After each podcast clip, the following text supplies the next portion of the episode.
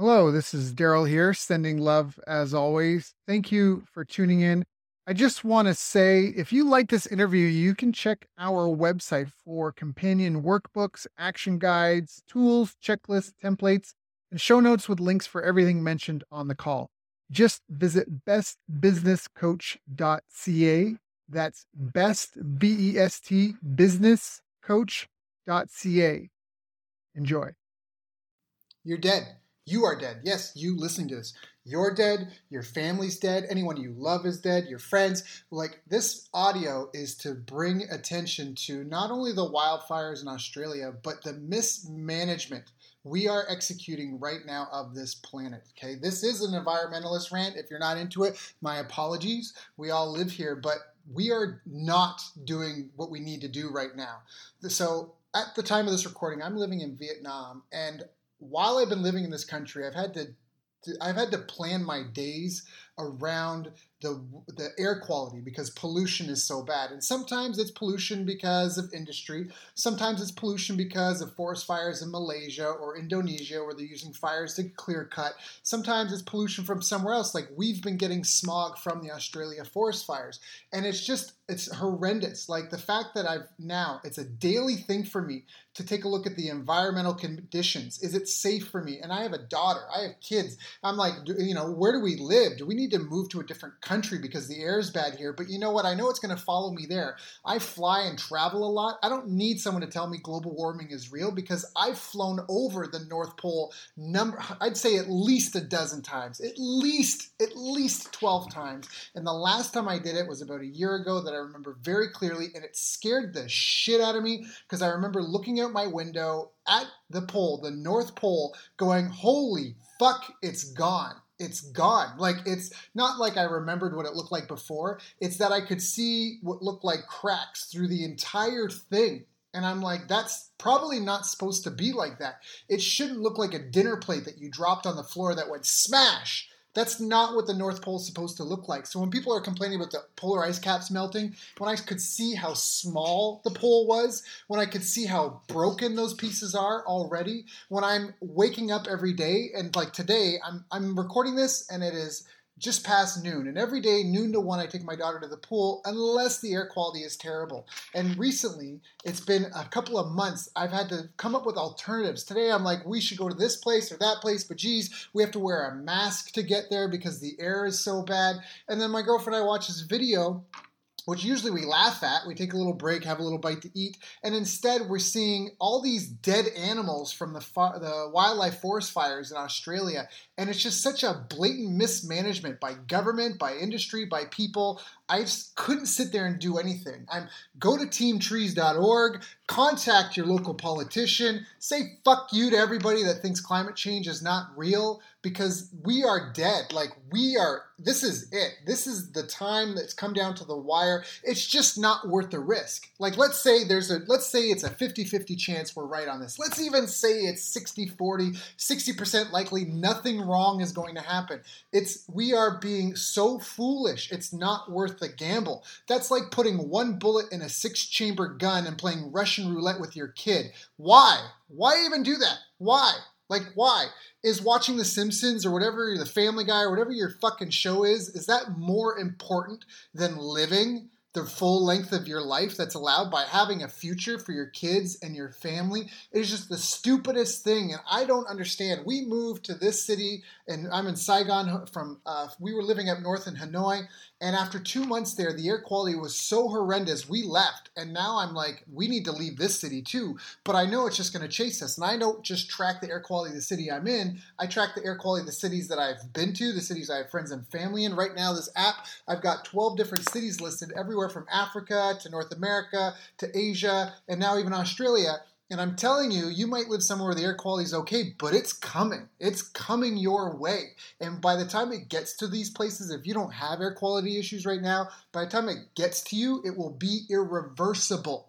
You will be like these poor defenseless animals that were fenced in and unable to get out through the fence and therefore died from the forest fire burnt to a crisp like you it will be too late we need to do something now or we are all dead. I really want this to get across. I decided to record this now while I'm feeling it and passionate because this hits me at multiple times and it's just not enough. It's just not enough what we've done so far. If you are serious about living another day, you need to get up and fucking do something right now. Donate money to the right cause. Call your politician. Post on social media. We are killing this planet. We are killing it. We are killing it and ourselves with it. Even if you don't have, even if you have no interest in self-preservation, what about the generations around you? What about life itself? As far as we know, we are the only life that exists in the universe. Shouldn't we treat that with respect? Shouldn't we give it the, the, the, the, recognition, treat it the way it deserves, and not just blatantly destroy this planet. I've gone swimming in North America, I've gone swimming in Mexico, I've gone swimming in uh, Asia, and the Philippines, and in Vietnam, and I've been swimming in Australia, and I've been swimming in Thailand, I've been swimming in Indonesia, and I've yet to go and swim in the water and not be bombarded with garbage floating in it. So I don't know, you tell me, right? Like, I just, we are screwing this up so badly, so badly that it's just coming to a head. And I just cannot. I, I I'm rambling at this point, and I want to end this on a positive note. And the positive note is because we are smart, we can we can fix this but we can't fix it if the problem is if the problem is we're not even committed to solving it yet and there's going to be people that don't care and whatever they want to sit in their ignorance. All i can say is just go look at the world like just go look at it. Like go out and experience the world and try and tell me that garbage air pollution smog like toxic waste oil spills try and tell me that this isn't an interference in your life and in your day. Like it's just it's it's just scary and I'm recording this because I'm scared for the future of my kids and my grandkids and just even the life I'm living now. I work so hard to maintain my health. I go to the gym pretty much every day, or if I don't, I do something else and I eat really well. And yet I'm living in a place where the air is toxic. Like the, the when I open up this app, it's like do not go outside, lock the doors and windows, right? Like be careful what setting your air conditioners on because you might be pumping it into your unit not even knowing it. Like how are you supposed to thrive? In an environment like that. Like when the environment is toxic, nothing else matters. We are essentially buried alive right now under this problem of pollution and climate change and that. And if, unless we start digging and unless we dig passionately, consistently, and intelligently, we are fucked. It is that simple. And I just don't know. Again, it's just not worth arguing. You can argue, and I guarantee if you're arguing about that this isn't a problem, then you live somewhere where it's not a problem. That you live somewhere where the air is probably pretty clean and the garbage isn't in your ocean or you're not swimming in it every day and there's not garbage all over like it's in a nice pretty landfill that's in a you know a distant part of town you don't see. I'm here to tell you after traveling the world, if you have any faith and trust in me at all, it is real and it is real enough that we need to do something. And the only thing I'm grateful for is that right now there's so much attention on it with that girl whose name, forgive me, sailed the boat across to the States to do an interview. I'm just so glad her generation is, is on it and that there's a momentum behind this. And that's the only good thing I think has come out of this Australian forest fire is this conversation, the photos, the, the energy, the fact that thousands of people have lost their homes and politicians just don't care. They're just lining their pockets and trying to get good PR. And it pisses me off because I had a great talk with some good friends over the last couple of weeks. We were talking about different things people are doing, and, and it's like almost a real estate bubble. What I'm talking about is that people are identifying that the, the function, the structure of things are out of order and you know people are saying something's not right here something's not right here and some people are afraid to take action because powers that be whether it's a federal government or big institutions they're not reacting and we expect them to save us. And i'm here to tell you no one's coming to save you.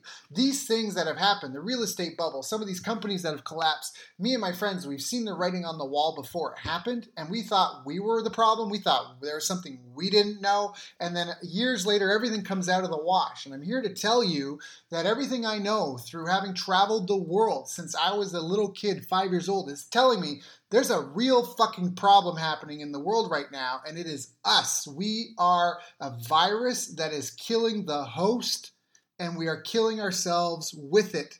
And unless you, listening to this, do something, you do something, it's going to get us. No one's coming to help.